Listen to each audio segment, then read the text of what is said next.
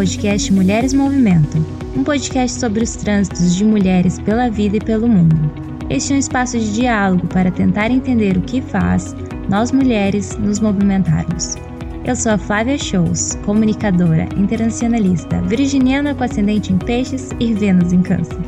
E junto comigo está a Patrícia Silva, também internacionalista, sonhadora, leonina com ascendente em câncer e Vênus em virgem. Nesse podcast você vai ouvir um tanto de reflexão e um tanto de trivialidade. A gente fala sobre sonho e impedimento, sobre mover, mas também sobre saber ficar parada, sobre o que nos engrandece, mas também sobre aquilo que nos violenta, sobre amor ao outro e também sobre pertencer a si mesmo. Vem com a gente!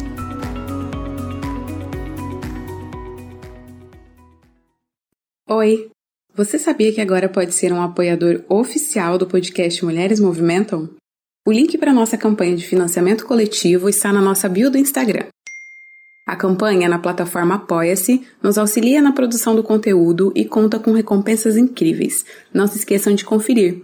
Você ainda pode nos apoiar classificando o podcast no Spotify, se inscrevendo no nosso canal do YouTube e compartilhando com as suas pessoas queridas. E aí, vem com a gente? Olá, pessoal! Eu sou a Flávia Shows. Sejam bem-vindas, bem-vindos e bem-vindos a mais um episódio do podcast Mulheres Movimentam. Estou aqui numa manhã, oito e quarenta e nove de inverno em São Francisco. E comigo está a Patrícia. Oi, Paty! Oi, oi, pessoal! Sejam bem-vindas, bem-vindos e bem-vindos. Estamos aqui para mais um episódio do nosso podcast preferido dessa internet. Hoje com uma convidada direto de Joinville, então se segurem que o episódio vai ser babadeiro. Amo, nossa convidada de hoje também é presente na podosfera. Nossa convidada se chama Letícia Gratton, ela tem vinte e cinco anos, ela é nascida em Joinville, em Santa Catarina. Ela é formada em Publicidade e Propaganda pela Universidade Federal do Paraná. Ela tem um podcast que se chama O Pessoal Político, que é um podcast sobre teoria feminista. Junto com ela, sua irmã Isabela Gratton, comandando esse projeto.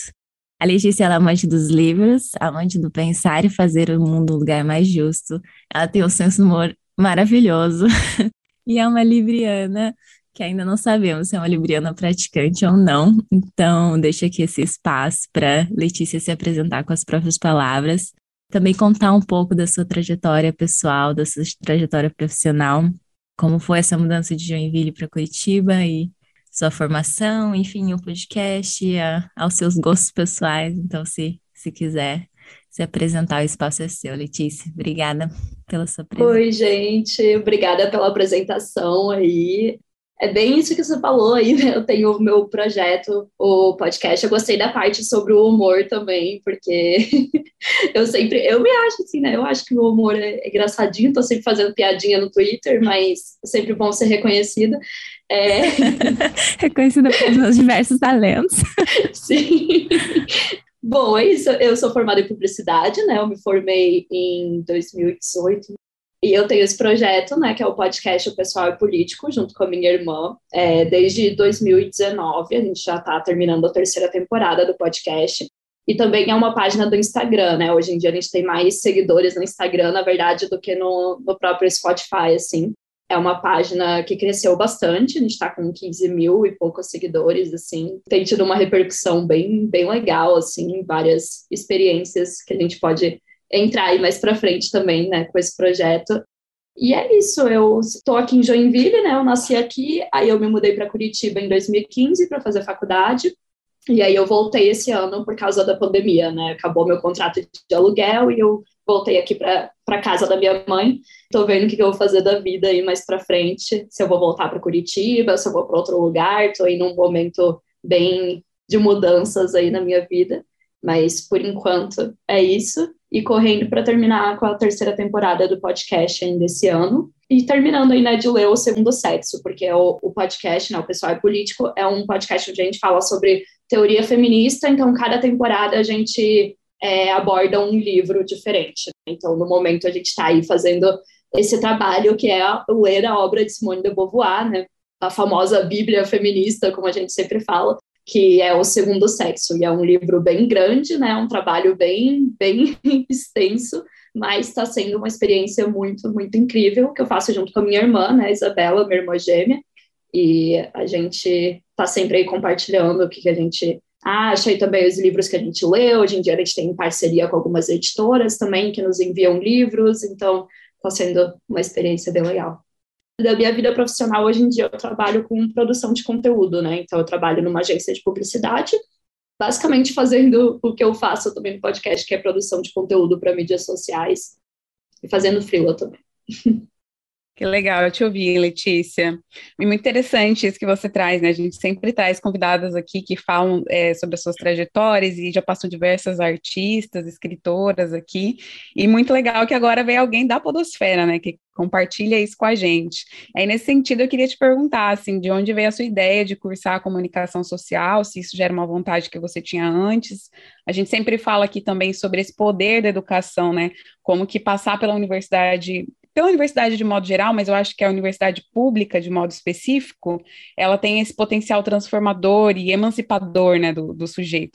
E aí eu queria saber se era uma vontade que você já tinha antes, e se essa questão do podcast, se ela veio depois, veio a partir mesmo da sua trajetória na comunicação social, se foi uma coincidência, se você puder falar um pouco mais. Nossa, eu fui uma adolescente muito perdida em relação ao que eu queria fazer. Estava no terceirão e ainda não sabia, assim, que curso que eu queria fazer. É, eu sempre soube, né, que eu ia fazer faculdade.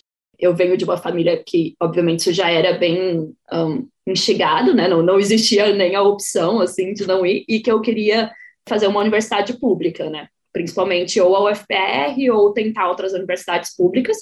Então, era isso, assim, mas eu era completamente indecisa, libriana, né? Eu acho que aqui entra também um pouquinho do signo. Tanto que quando eu tentei, tipo, o vestibular, eu fiz para diversos cursos. Eu fui tanto... Eu estava em dúvida entre jornalismo, cinema, ciências sociais e publicidade. Então, assim, qualquer um que eu entrasse, eu iria fazer, basicamente. E acabei entrando em publicidade na U F P R. E eu sempre tive essa... facilidade, eu acho que com, com comunicação, principalmente com a escrita, e sempre usei muitas mídias sociais, então foi bem uma questão de dar uma olhada no, nos cursos, assim, e ver, olha, eu acho que isso aqui se encaixa mais ou menos no que faz sentido para mim. Eu acho que eu passei na Univille em jornalismo, na U F R J em ciências sociais e na, na U F P R em publicidade. Então, cada uma foi um curso, assim, eu não era aquela pessoa. Inclusive, eu sempre admirei muito as pessoas, sabe, aquela pessoa que, ai, desde criança eu sabia o que eu queria fazer, medicina, desde dez anos de idade eu tinha certeza que queria ser jornalista, coisa assim. Eu não era assim, sabe, eu era bem perdidinha, assim, nesse sentido, e muito aberta a diferentes cursos, assim. Eu queria uma coisa ampla, e daí acho que foi isso que a comunicação me chamou muita atenção também, porque, querendo ou não, muitos tópicos que, por exemplo, talvez eu veria em ciências sociais, que tem a ver com essa questão de gênero, de sociedade e tudo mais, eu vi dentro de comunicação. E, com certeza, assim, ter feito o U F P R, meu Deus, foi algo que eu sou uma pessoa antes e eu sou uma pessoa depois. Eu acho que para todo mundo isso é verdade, mas principalmente a questão da universidade pública, né? Eu fiz parte de centro acadêmico, eu fiz greve, eu costumo falar que eu vivi tudo da universidade pública, assim, possível, principalmente meu primeiro ano, né, que eu ainda não trabalhava, e, nossa, tipo, mudou completamente quem eu sou, as pessoas que eu conhecia ali, assim, a questão profissional eu aprendi muito mais na prática, realmente, tipo, trabalhando é, e tudo mais, fazendo estágio e tudo mais, mas a questão política e, e ética, assim, eu acho que com certeza se moldou, assim, dentro da U F P R e dentro da universidade pública, também abriu muito meus olhos para outras realidades, né, porque eu venho de uma realidade, e eu falo isso bem tranquilamente, assim, de, de classe média a classe média alta, sabe, então eu sempre estudei em escola particular, os meus pais têm ensino superior, o que é algo que no Brasil a gente sabe que não é uma coisa tão comum, sabe, eu tenho total noção de todos os meus privilégios, e muitas coisas eu fui perceber, principalmente essa questão de, de privilégio na U F P R, né, tendo contato com movimentação, com formação política e tudo mais, coisas que muito provavelmente se eu não tivesse feito uma universidade pública, talvez demorariam mais para chegar, sabe? Principalmente eu também acho que a questão do feminismo, assim, é muito engraçado, porque um pouquinho antes, tipo, quando eu estava no final do ensino médio, eu já participava de grupos no Facebook, já estava vendo algumas discussões, porque era aquela época que o feminismo estava começando, né, a a virar mais popular aí na internet de dois mil e treze e dois mil e quatorze, mas foi na universidade que eu realmente fui ver mais na prática, né, como é que era e quais são as, as dificuldades, e eu fiz parte de coletivo e conheci outras mulheres que se identificavam também como feminista, e com certeza isso, assim, para o podcast foi algo que, assim, provavelmente o podcast não existiria, né, se eu não tivesse tido essas experiências. E aí, no quesito de, de ser um produto de comunicação, assim, tem a ver também, provavelmente, né, com o efeito comunicação, mas, querendo ou não, é mais uma ferramenta, né? Foi uma forma que a gente encontrou, assim, de o que, que a gente poderia fazer que estava ao nosso alcance. A gente sabia que queria fazer alguma coisa, né? Eu e a minha irmã, minha irmã também fez comunicação, no caso, ela fez jornalismo. E aí a gente acabou encontrando, né, essa, o podcast, que começou a ficar tão famoso também aqui no Brasil. E aí a gente foi aprendendo na prática e tem, tem sido bem legal, assim. Compartilho muito desse, desse vocabulário que a gente ganha dentro da, da universidade. Isso já engata na próxima pergunta, que você já menciona um pouco, né? Que também teve esse ganho de, de vocabulário sobre as questões de gênero dentro da universidade. Mas eu queria que você contasse mais quando se deu o encontro com o feminismo na sua vida, porque ao, ao menos na minha experiência eu já consigo ver claros sinais, assim, é, de como é uma coisa latente, mas eu só não sabia dar um nome. E aí chega esse momento que a gente tem contato e aprende a dar um nome para tudo que a gente sentiu durante a vida toda, né? Então eu queria que você falasse um pouco mais sobre isso. Eu acho muito curioso, porque eu nasci e cresci numa família só de mulheres, praticamente, né? Eu tenho duas irmãs, e aí a nossa mãe... E também da parte, por parte de mãe, é só prima mulheres, né? Só tinha o meu avô e tudo mais. E eu também sempre só tive amigas mulheres, assim, próximas e tudo mais. Eu meio que cresci num mundo onde eu nem, talvez nem percebesse tanto essas diferenças, sabe? Porque como eu só vivia com mulheres, eu brinco, assim, que é, realmente era um mundo meio cor-de-rosa nesse sentido de questões de gênero. Por exemplo, muitas meninas falam assim, ah, eu percebia que, sei lá, meu primo ou meu irmão era tratado diferente. E eu não tinha muito contato com homens no geral, assim, o que é muito bom. De por, por um lado, assim, né, o que foi muito bom, porque eu tenho certeza que a minha, que a minha infância foi muito protegida por isso também.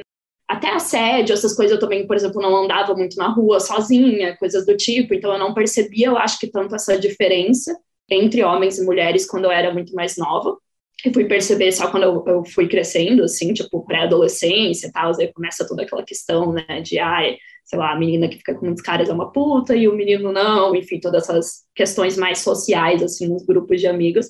E aí eu fui ter contato com essas questões mais de, de feminismo pela internet mesmo, assim, acho que foi ali dois mil e treze, dois mil e quatorze, através de páginas do Facebook. É, eu lembro de uma que era, tipo, moça, você é machista, que hoje em dia eu acharia ridículo, enfim, mas era uma página do Facebook que falava de, tipo, atitudes que as próprias mulheres reproduziam, né, em relação ao, ao machismo, e que daí eu comecei a perceber, tipo, por exemplo, o quanto eu julgava outras mulheres, porque eu tinha um comportamento bem feminino e com certeza muita misoginia internalizada, assim, né, em relação a julgar outras meninas e tudo mais. E aí depois alguns grupos, tipo Feminismo Brasil, eu devo ter encontrado, tipo, algum comentário dessa página e entrado, e daí comecei a entrar um pouquinho mais a fundo nesses assuntos, assim, e era uma época que a gente usava bastante, assim, o, o Facebook, grupos e comunidades e tal.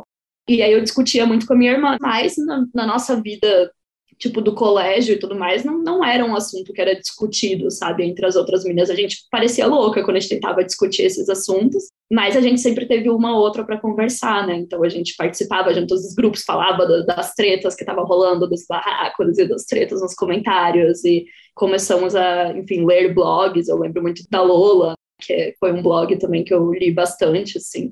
E comecei a me inteirar, assim, nessas questões, mas era muito virtual, assim, porque realmente na vida real não tinha espaço para conversar sobre isso. Então foi na universidade que eu, eu lembro, inclusive, na, na minha semana do calor, assim, que, a, que as meninas apresentaram o coletivo Vitória Régia, né, lá em comunicação, e aí elas já chegaram falando sobre o feminismo e perguntando quem que era feminista, e várias meninas levantaram a mão. Então realmente foi um lugar que eu falei, nossa, eu me encontrei aqui, eu vou poder conversar sobre esses assuntos. Então eu participava de todos os encontros, assim, eu era super interessada, não só dentro do curso de comunicação, mas um, outros coletivos também da U F P R, porque, enfim, Caloura tinha muito tempo livre, era ótimo. ia lá na reitoria e estava tendo tipo, um cine debate sobre um documentário feminista, então eu ia lá assistir e ficava conversando com uma galera.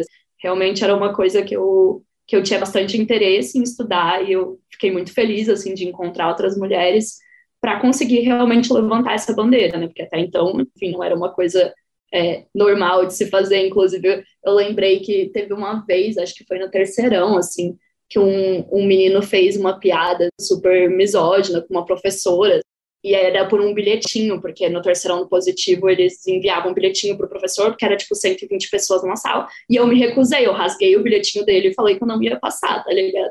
E aí o cara ficou puto e todo mundo começou a me xingar, e eu fiquei, cara, você não pode falar isso, tá ligado? Era uma coisa, nem lembro o que era, mas era alguma coisa muito absurda para uma professora mulher.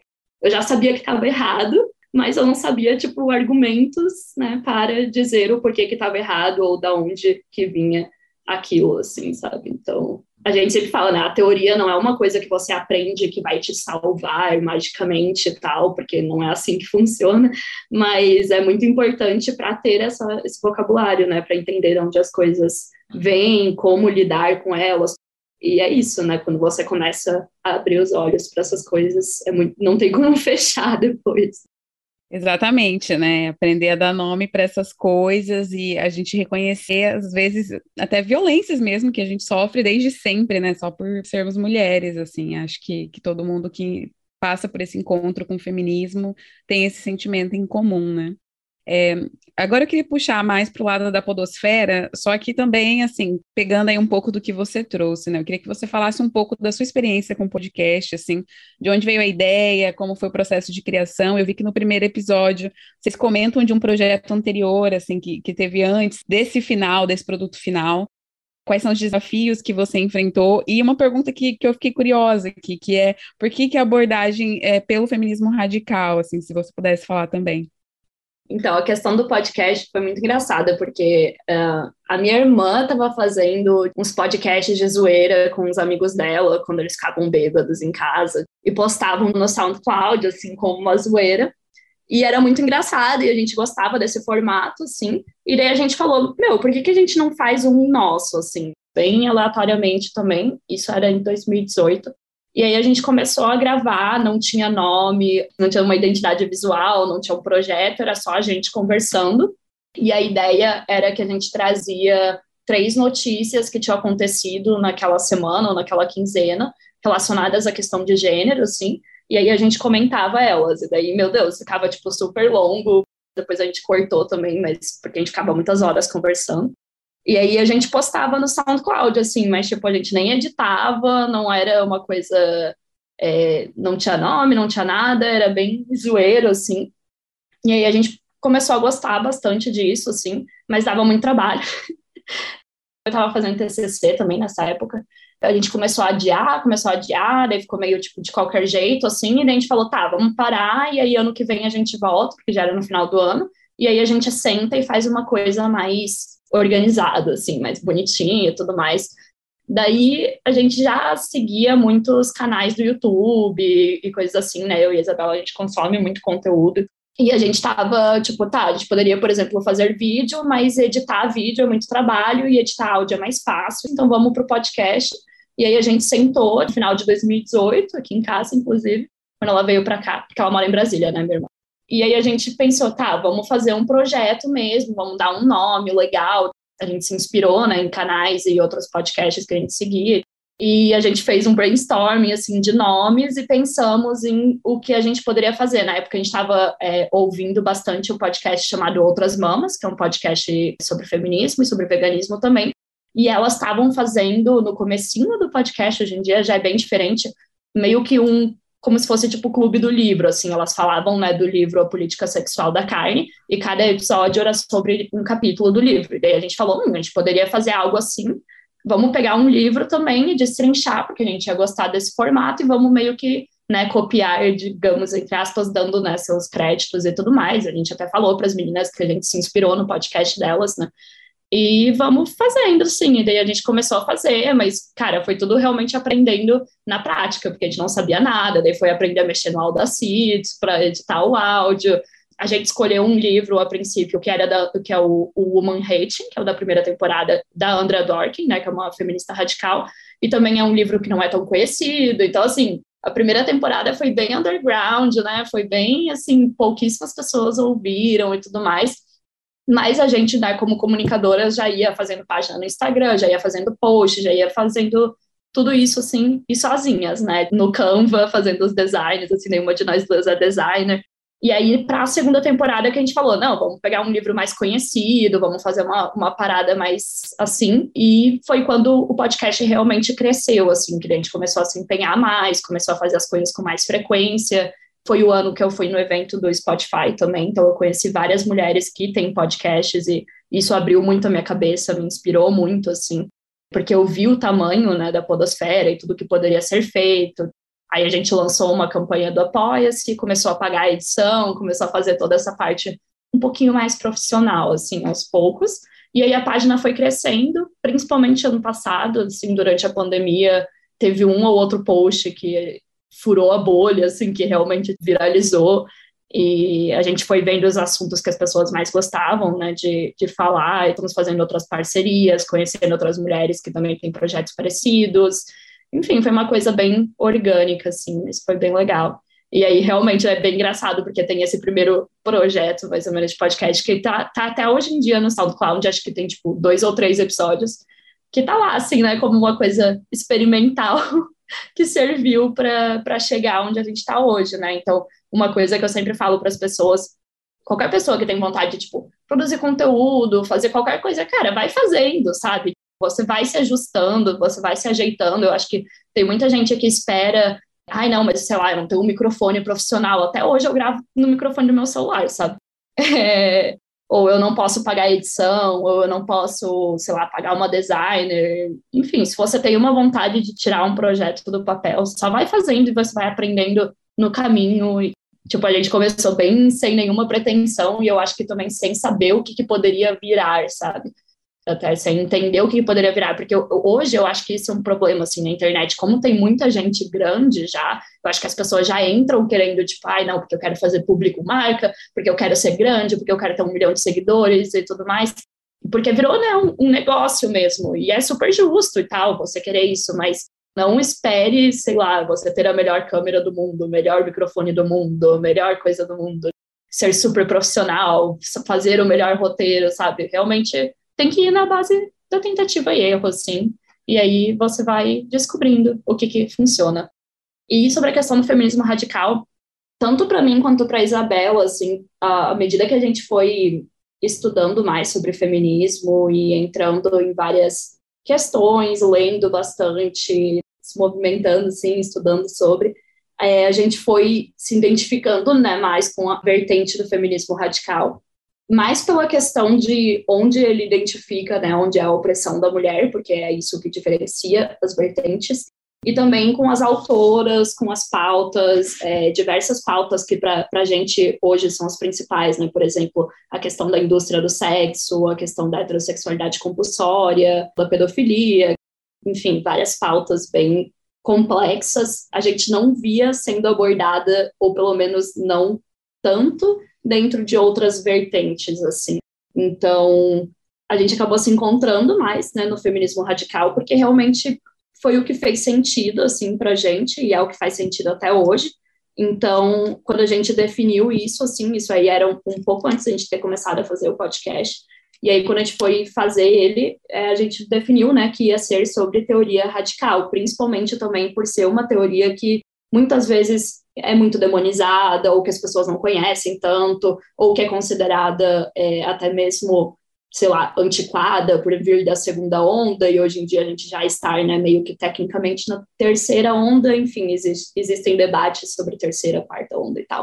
E também por não ter tanto conteúdo sobre, né, a gente já conhecia, por exemplo, páginas que nem a, a Q G Feminista, e daí depois, hoje em dia, tem, tipo, a Vulva Negra, outras páginas que são bem legais sobre feminismo radical, mas, querendo ou não, não tem tanto conteúdo sobre, assim, e isso veio muito também de um incômodo que a gente tinha com a forma como algumas influenciadoras ou blogueiras e tudo mais, criadoras de conteúdo, falam também sobre feminismo, muitas vezes de forma muito rasa ou de forma muito liberal, né, de forma muito aquele feminismo de mercado. Então, desde o começo a gente já colocou, assim, acho que um dos primeiros posts lá na, na página do podcast, que era tipo um manifesto falando do porquê que a gente criou e qual que era o propósito e tudo mais. Desde o começo era essa ideia de trazer, né, a perspectiva radical, anticapitalista, antirracista, enfim, todas essas questões que envolvem, né, a teoria materialista da segunda onda. Então, foi isso que guiou os livros também que a gente queria escolher, né? Então, por exemplo, o primeiro, que foi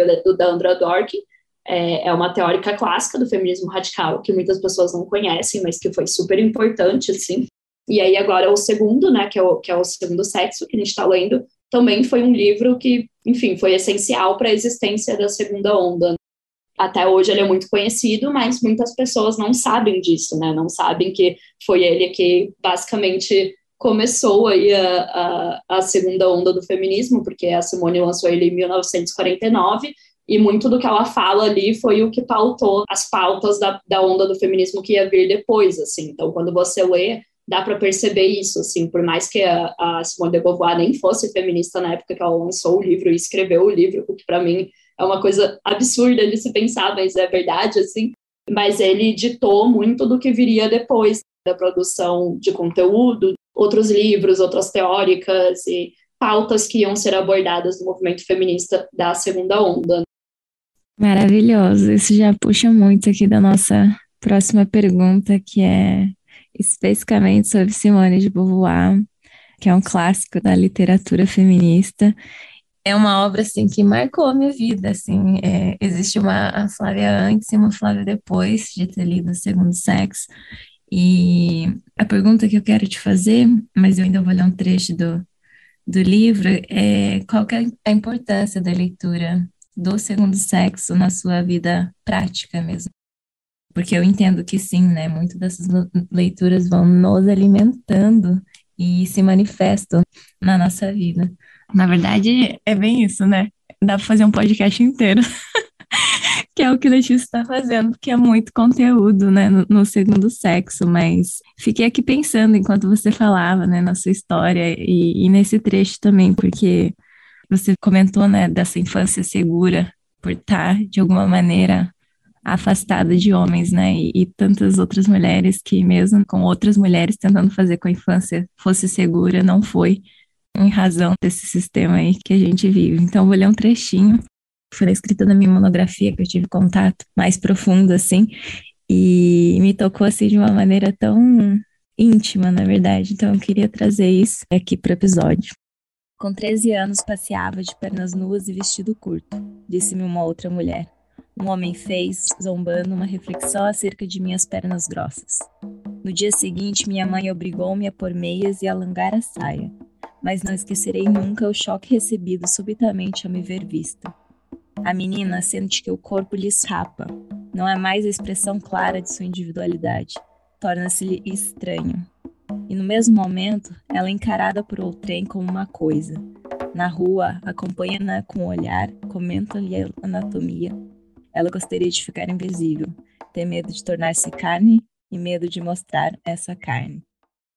Só nesse trecho, assim, eu podia falar por horas e refletir por horas de experiências pessoais, assim, de como é uma leitura que, que resume tanta coisa, ao mesmo tempo que destrincha tantas, tantas nuances da nossa existência.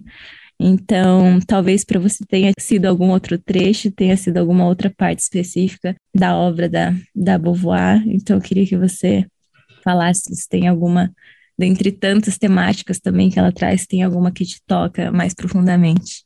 Nossa, tem muitas, assim, esse livro é assustadoramente atual ainda, infelizmente, né, e é uma coisa que a gente sempre, sempre fala lá no podcast, que é tipo, cara, ele é de mil novecentos e quarenta e nove, podia estar falando hoje, né, do Brasil, e a Simone, eu acho que também por ser, né, uma mulher que veio da filosofia, né, então ela é da filosofia do existencialismo e tudo mais, então ela fala muito sobre a liberdade, né, então ela vai devagar muito sobre a condição da mulher, e nisso ela vai abordar cada tema da nossa vida. Então, essa parte, por exemplo, ela, ela provavelmente estava falando, né, da questão da infância, e do corpo, e cada capítulo é sobre um tema. Então, por exemplo, tem um capítulo que é sobre a maternidade, tem um capítulo que é sobre o amor. É bem interessante porque ela realmente consegue abordar tudo, assim.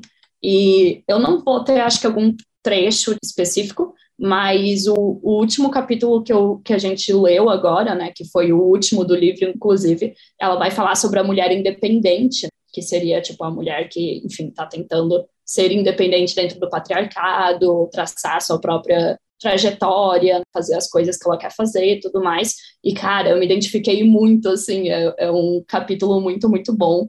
E eu recomendo demais, assim, mesmo que vocês não tenham lido o livro, tem alguns capítulos específicos que, por exemplo, eu, antes de ter lido a obra inteira, eu já tinha lido uma coisinha ou outra. Também tive contato durante a minha monografia, porque eu estudei a representação da maternidade, então acabou entrando um pouquinho, assim, mas eu não tinha lido ele inteiro ainda, fui ler por causa do podcast.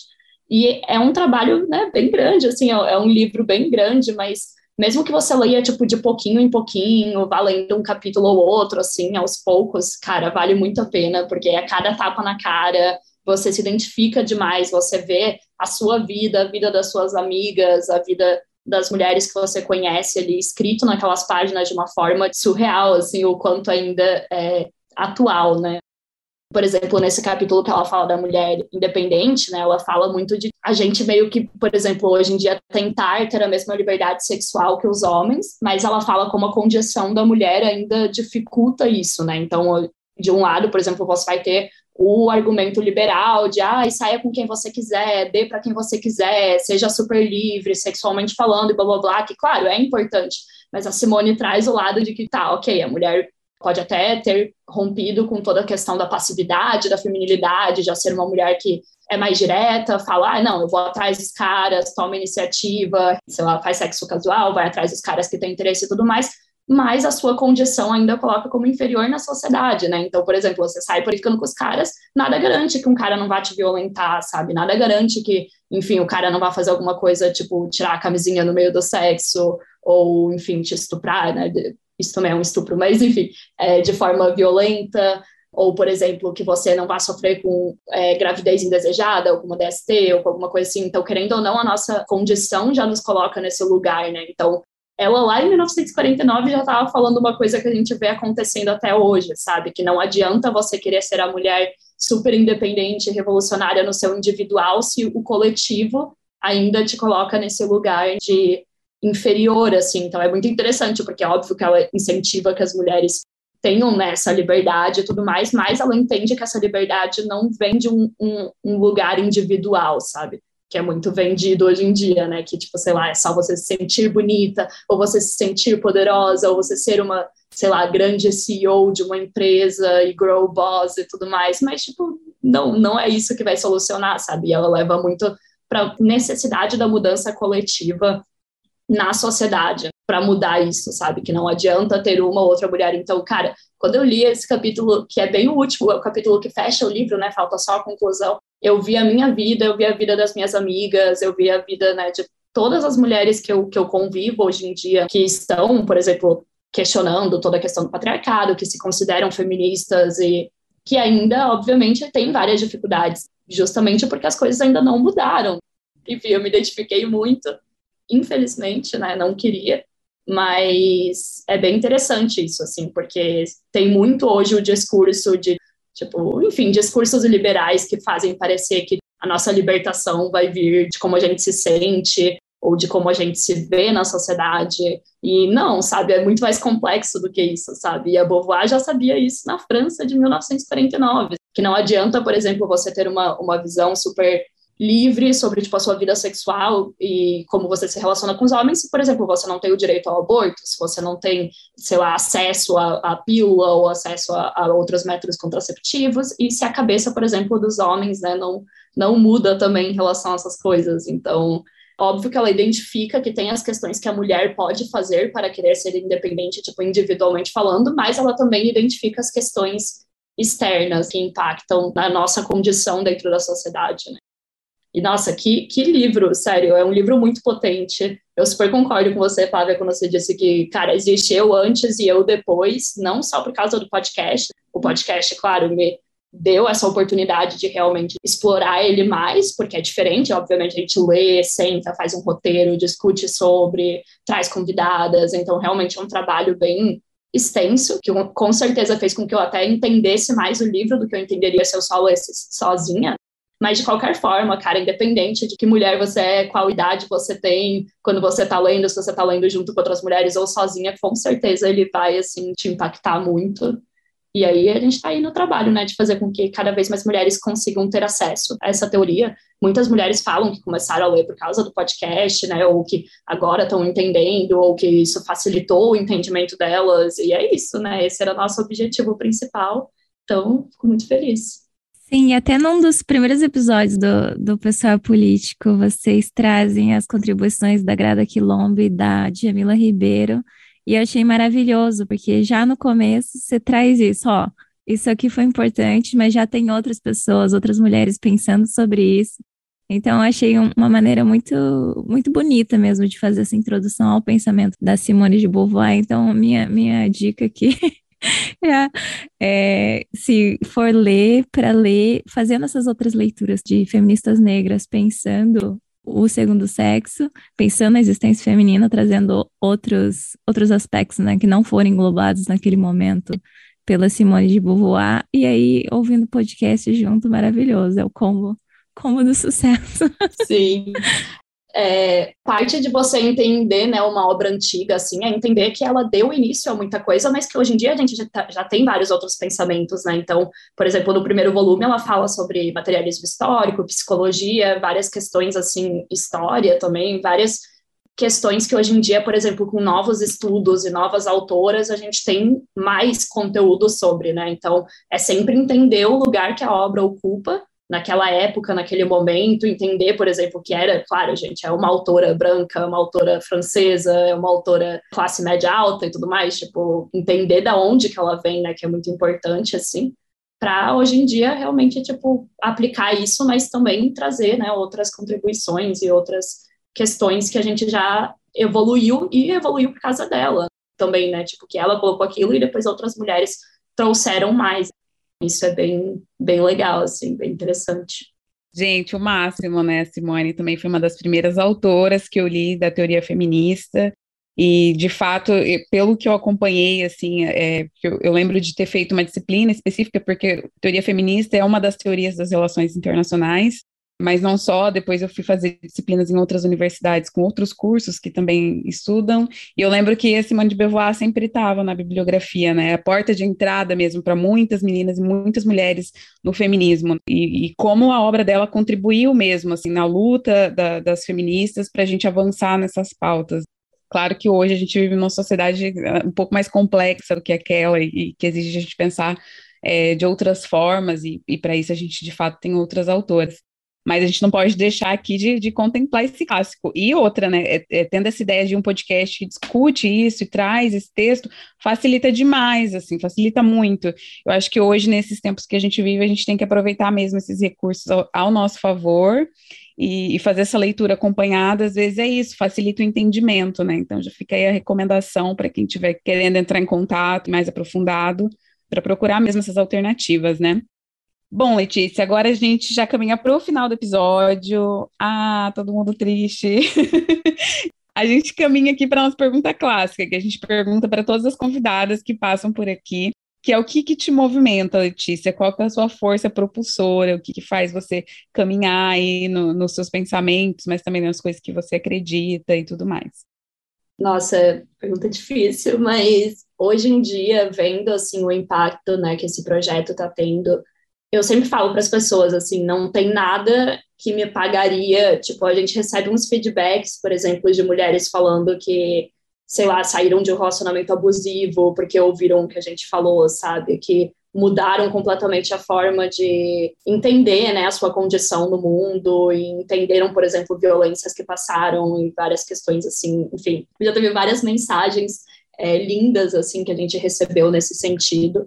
Então, o que me movimenta é perceber o, o impacto que a minha comunicação, que esse projeto pode ter na vida de outras mulheres, mesmo que seja muito pequeno, sabe? Eu acho que muitas vezes a gente se desanima, assim, de pensar que, sei lá, as coisas não estão mudando porque ainda tem muito trabalho a ser feito. E realmente é desanimador, às vezes, tipo, tem ainda muita notícia ruim no mundo e muitas coisas ruins acontecendo.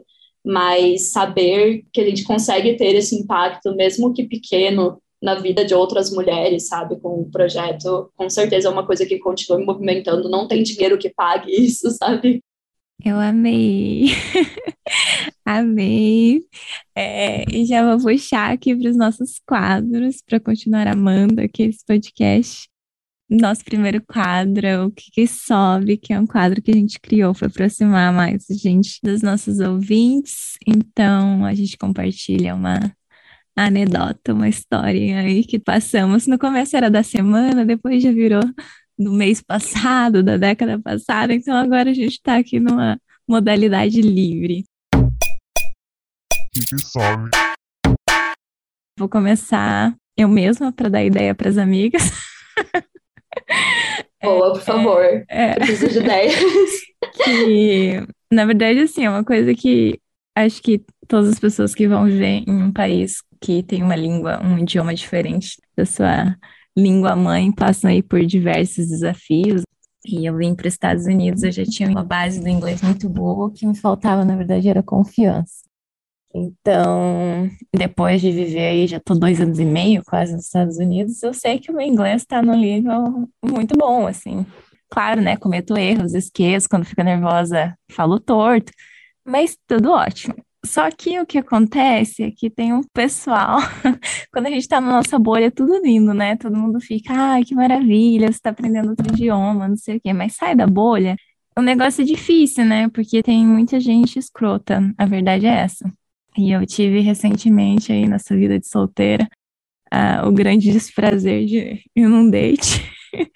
E o cara começou a corrigir o meu sotaque, ele não estava corrigindo nem o meu inglês. E assim, se corrigir o meu inglês, eu não me importo se for uma coisa gentil, né? Com licença. A correção que vem do acolhimento, que a pessoa, ela já repete a palavra falando certo e te ajuda na pronúncia. Mas esse, esse ser humano estava corrigindo minha, o meu inglês no E D, porque brasileiros a gente puxa, e não sou só eu, né? Brasileiros em geral, a gente não termina, né? É difícil o E D. A gente sempre dá uma, vai um pouquinho mais no E D quando vai falar alguma coisa no passado. E aí ele estava querendo corrigir isso. Aí na hora eu fiquei, não, tudo bem, uma vez, duas vezes, três vezes. Na quarta vez eu falei, querido, não tô entendendo o que você quer. E aí eu falei pra ele de uma imagem que eu li uma vez, uma O N G compartilhou no Facebook, que é uma imagem que diz assim, accent is a sign of bravery, que é um sotaque, é um sinal de, de você ter coragem, ser corajoso, né? Aí eu falei isso pra ele, falei assim, ó, não quero mais, chega, acabou a palhaçada. Meu, meu que que sobe só é esse, que às vezes parte de um de um lugar de insegurança nosso, talvez se fosse no Brasil alguém me corrigindo, eu teria pensado e realmente assimilado aquela crítica, né, pegado aquilo para mim de uma maneira negativa. Enfim, e aí nesse momento eu fiquei muito orgulhosa de mim mesma por, por assim, bater o pé e falar, não, não quero isso, eu, eu, eu rejeito a sua, a, o seu apontamento sobre, sobre a maneira como eu falo. Então, meu que que sobe é... É um parabéns, não só para mim, mas para todas as pessoas que, enfim, abraçam os seus sotaques e que estão falando mais de um idioma e que estão aprendendo, e que estão se batendo, mas estão lá com coragem de, de aprender mesmo, de, de, de ver na prática como que sai, e não vai ser perfeito e tá tudo bem, porque para mim, se o outro tá te compreendendo e se ele tá ali disposto a, a entender o que você fala também, porque vai muito da disposição do do segundo, do terceiro, do quarto que tá na conversa, é, é sobre isso, sabe? Então, esse é meu que que sobe. Um date, amiga, meu Deus. Ai, gente, foi péssimo, foi péssimo. Não, é, é, aqui é colecionar história para piores dates. Tá foda, viu? Enfim, Paty, se quiser compartilhar a sua, a gente deixa o nosso convidado, né? Vou começar falando que eu aprendi que o nome disso é preconceito linguístico recentemente. Inclusive, vou contar meu que sobe nessa temática, porque eu estou em Portugal, gente, não é fácil. Eu estou em Portugal, e aí vou contar aqui a história de... Poderia contar várias, mas eu vou contar do dia que eu entrei no supermercado e fui abordar uma atendente do supermercado para fazer uma pergunta, que eu queria comprar... É, que eu queria comprar leite condensado, que aqui não se chama leite condensado, não me lembro o nome, como se chama, mas enfim, não é leite condensado. E aí eu chamei a menina de moça. E, gente... Fica aqui minha dica já para quem viajar para Portugal, não chamar ninguém de moça, porque é que moça tem um significado, tipo, como se você estivesse se referindo, a... não é pejorativo de modo geral, mas é como se a pessoa não tivesse muito valor, assim, sabe? E aí as pessoas não gostam e se sentem ofendidas. E uma vez eu quase fui expulsa de um táxi, porque eu chamei o rapaz de moço. Por outro lado, quando eu era chamada de rapariga, que aqui acontece com muita frequência, também não era muito meu agrado. Porque justamente, né, eu sou do Mato Grosso do Sul, eu sei que algumas regiões do Brasil utilizam rapariga, mas no caso, no meu estado, não se utilizava, e o rapariga era pejorativo, né, ali na, na região onde eu morava. Então, tem essas trocas, assim, né, e, e aí, recentemente, eu aprendi que isso é um preconceito linguístico, porque eu fui fazer uma aula de comunicação na, na faculdade, e a professora de comunicação começou a criticar o português de outras regiões, então ela começou a falar mal do português brasileiro, que a gente fala errado o tempo todo, que brasileiro usa muito gerúndio, que o brasileiro isso, e que os africanos é, falantes de língua portuguesa também são assim. E aí eu me toquei que não fazia o menor sentido aquilo que ela estava dizendo, afinal de contas, o nosso português é o mesmo português, né, que eles falam aqui, mas é o português brasileiro, a gente tem essa especificidade enquanto idioma, a gente não é o português de Portugal. E aí depois eu conversei com outros professores a respeito disso, e a professora era conhecida como ter esse preconceito linguístico na universidade, foi uma briga um pouco ferrenha aí, porque a gente tinha pontos descontados das atividades por escrever em brasileiro. E depois de muita briga a gente conseguiu reverter essa situação. Mas, de fato, é, isso é uma coisa que acontece. E aqui, de modo geral, muitos brasileiros acabam não pegando, não é o sotaque, mas pegando mesmo a pronúncia do português de Portugal. Eu diria até que de forma a passar despercebido, sabe? Como brasileiro, assim. E, enfim, é você abandonar um pouco de quem você é para você estar ali. E isso é uma lógica um pouco cruel. Então... Queria dizer aí que eu respeito e admiro muito os brasileiros que estão aqui e que seguram essa peteca aí falando o seu português é, brasileiro e tendo orgulho disso e, e respeitando essas diferenças que existem e fazendo isso de uma forma respeitosa, porque eu acho que não é desrespeitoso você falar o seu idioma ou você usar o seu sotaque, muito pelo contrário, né? Desrespeitoso é justamente o preconceito linguístico. O inglês também não é o primeiro idioma de muita gente. Por isso que eu adoro falar inglês, mas eu adoro falar inglês com quem não tem o inglês como primeiro idioma, porque aí existe aquela coisa ali, né? Ah, eu vou contar só mais uma coisa muito engraçada que aconteceu comigo, que aqui em Portugal, camisinha se chama durex, e aí vocês já imaginam a confusão. E em Moçambique, camisinha se chama jeito, que são nomes ah, de marcas, né? Eu não lembrava disso. Você não lembrava? Eu é porque na faculdade, lembro. Na moradia, tinha uma caixinha na entrada. Ah, da, da... Isso não era uma marca, isso? É uma marca, só que é a marca mais famosa. Ah, é tipo o durex, na real. E aí, retire aqui o seu jeito. E aí, eu lembro que eu cheguei eu fiquei, e não tinha nada, a caixa estava vazia. E eu fiquei assim, ai gente, mas o que, que é isso? E catei a caixa, virava de ponta cabeça. O seu e jeito. A gente... Tem até foto, amiga, de você com essa caixa. Sim, amiga, porque foi ridículo. As pessoas passavam por mim e davam risada, né? Tipo assim, ah, essa maluca aí, né? Letícia, se quiser puxar aí o seu que que sobe. Eu pensei em uma anedota. Não sei se vocês têm Twitter, mas se alguém tiver Twitter aí, me sigam no Twitter, arroba Legraton. E o meu nome no Twitter é Clitóris de Aço, né? O nome que tá em cima como, como nome. Amém. E por quê? Aí muitas pessoas se perguntam por quê, né? Do, da onde que eu criei isso, da onde que veio e tudo mais. E essa é a anedota, porque, na verdade, esse nome... Daí eu já vou contar aqui, porque daí depois também, quando as pessoas me perguntarem, eu já tenho um lugar para falar, olha, ouçam o episódio, que daí vocês vão entender. Ele veio de uma treta de grupo da faculdade, quando eu estava no último ano da faculdade, num grupo de calouros. E aí sempre tem umas atividades lá, tem uns posts que os calouros têm que se apresentar e tem que falar, um monte de coisa e tal. E aí uma pessoa criou um post que as pessoas tinham que contar histórias, tipo, ai, ah, qual que é a história de quando você estava mais bêbado, coisa assim. E aí uma menina contou uma história, tipo, super tensa, assim, falando que ela tinha sido quase abusada e uma amiga dela salvou ela, porque ela tava numa festa, tinha bebido muito, e um cara tava levando ela pra um lugar e uma amiga dela, enfim, viu acontecendo e salvou ela, tá ligado? Era uma história bem, tipo, enfim, foda, assim. E, geralmente, nesses grupos de calouros, as pessoas, né, leem a história e daí ficam, ah, ah, calor, blá, blá, blá, e, tipo, e leva pra esse lado, né, do... da piada e tudo mais, porque eram histórias de bêbados. Mas nessa história, não fazia sentido as pessoas comentarem desse jeito, porque era uma história tensa, sabe? Tipo, as pessoas achavam que estavam comentando, pô, amiga, que bom que você ficou bem, nossa, que bom que essa amiga te ajudou e tudo mais. Não fazia sentido você ir lá e comentar, oh, calor, nossa, bebeu bastante, porque não era uma história que estava no nível das outras. E alguns, alguns meninos da minha faculdade comentaram da mesma forma que eles comentaram na outra história. E eu achei isso absurdo, assim, eu achei bizarro, sabe? E aí eu marquei eles nos comentários e falei, gente, qual que é a graça? Por que que vocês estão reagindo com um haha aí no Facebook?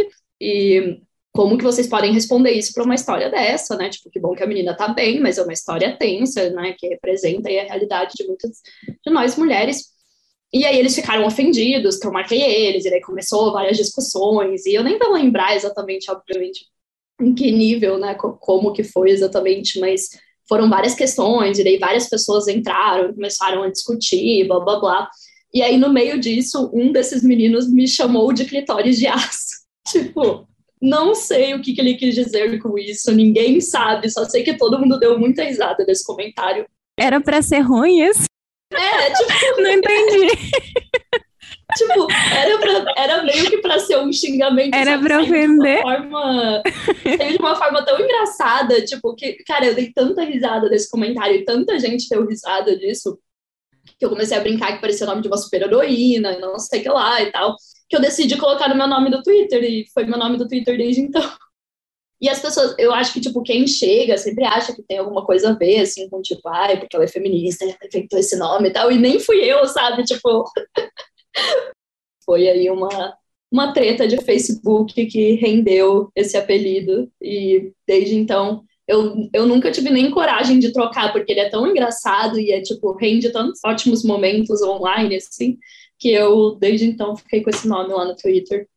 É isso, eu tenho várias, várias anedotas também, quando você estava falando da, de date, gente, eu voltei a fazer date agora, né, depois do rolê da pandemia, agora que já tomei a segunda dose, está sendo aí aventuras, né, tem muita, muita história também, então, para ficar muito tempo eu, contando. Eu, a Patrícia, vai fazer episódio, a gente convida de novo aqui só para falar, né, gente, da, da vida amorosa, porque, gente, eu também eu coleciono, eu tenho uma coleção de, de pérolas. Não, esse ano eu tô assim com... Meu Deus, assim, porque eu voltei a conviver em sociedade, né, e tem isso também, né, depois de muito tempo isolada, daí acontecem umas coisas, assim, sabe, até, que eu até tinha esquecido, até coisas pequenas de conviver em sociedade, tipo, sei lá, eu vi uma menina chorando no ônibus, fazia muito tempo que eu não pegava ônibus, sabe, e aí essa convivência caótica em sociedade, de tipo, cara, ver a pessoa chorando do teu lado, assim, do nada, no, no fim de expediente, sabe? Tipo, umas coisas que, enfim, tô tendo que me acostumar de volta, mas que rende várias histórias mesmo.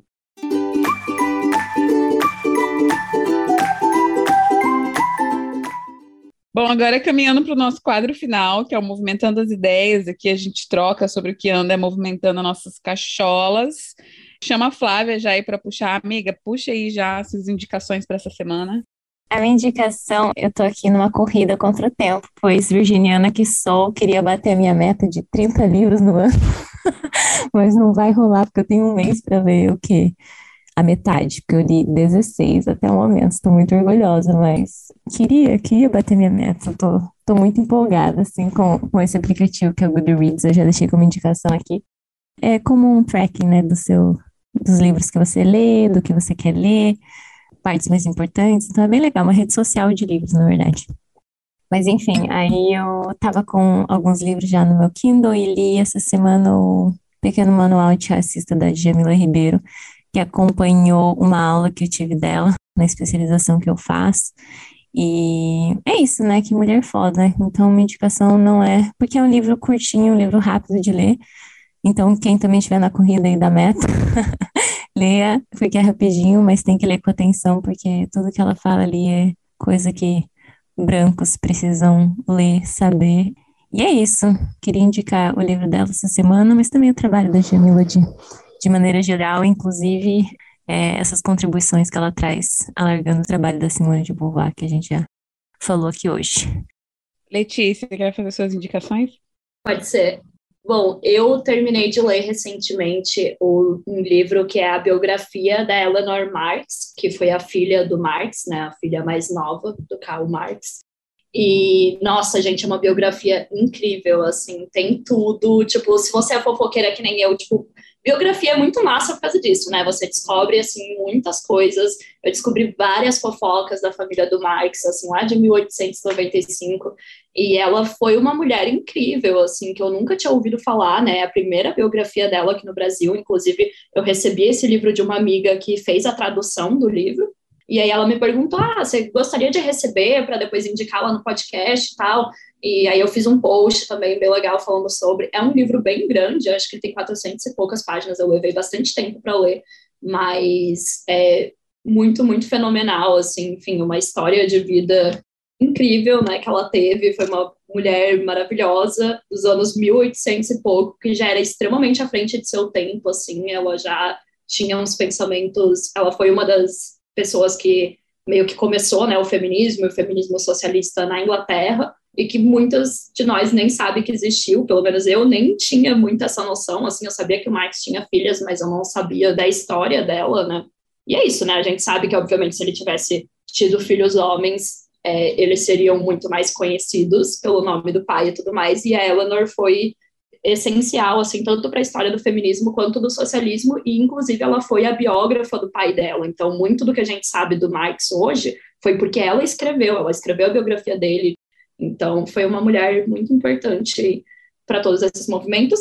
E de séries, eu estou assistindo a última temporada de Insecure, que é uma série da H B O, que eu não sei se muita gente conhece, mas é uma, uma série maravilhosa que feita pela Issa Rae, que é a escritora, acho que ela é escritora, produtora e atriz da série também, e é muito baseado na vida dela e na vida das amigas dela, né, ela é uma mulher negra e todos os personagens principais são negros também, e fala, enfim, da vida deles, assim, de como jovens adultos depois da época da faculdade, assim, se eu não me engano são quatro temporadas, tá na última, então tá terminando, infelizmente, mas é, assim, incrível, e, enfim, eu gosto muito dessa mulher. Quero muito ver os próximos projetos dela e eu recomendo demais. Gente, é, vou fazer minha indicação aqui rapidinho. É, a minha indicação é, se você caiu aqui de paraquedas nesse episódio, nesse podcast, e não teve contato ainda com a teoria feminista, eu queria já recomendar um podcast, além do O Pessoal é Político, que a gente já falou, que tem o clássico da Simone de Beauvoir, um podcast chamado Dicionário Feminista, que ele traz, tipo assim, os principais conceitos do feminismo explicadinhos, traz algumas correntes teóricas e tal, e aí talvez seja uma porta de entrada aí para quem quiser se aventurar nesse universo. Letícia, queria te agradecer por ter aceitado o convite, ter topado vir aqui trocar com a gente nesse podcast. Muito, muito obrigada mesmo. Se você quiser deixar suas redes sociais para quem quiser te seguir, do seu projeto... Ai, eu que agradeço, gente, eu adoro participar de outros projetos, adoro falar, então podem me chamar sempre, é muito legal poder compartilhar um pouco da história, né, de como o podcast surgiu e de como tem sido essa experiência. É, quem quiser, quem ficou interessado em seguir, a gente é arroba o pessoal e político no Instagram, e no Spotify é só colocar o pessoal e político, vocês vão achar, no, enfim, todos os tocadores de podcast que vocês ouvem, e no Twitter e no Instagram é só arroba legraton, L E G R A T O N, enfim, Letícia Gratton. E é isso, acho que é isso. Muito obrigada, meninas. Obrigada, Letícia, pelo seu tempo. Obrigada, gente, pela sua você... participação. Obrigada, gente. Até semana que vem. Não esqueça ah, de seguir é. o nosso, as nossas redes sociais, arroba Mulheres Movimento. A gente também tem nosso e-mail, mulheres movimento arroba gmail ponto com. Se quiserem deixar críticas, sugestões... Que mais? Mensagens lindas de amor também, estamos aceitando. Beijo. Beijo, Beijo gente. gente. Até semana que vem. Tchau, tchau.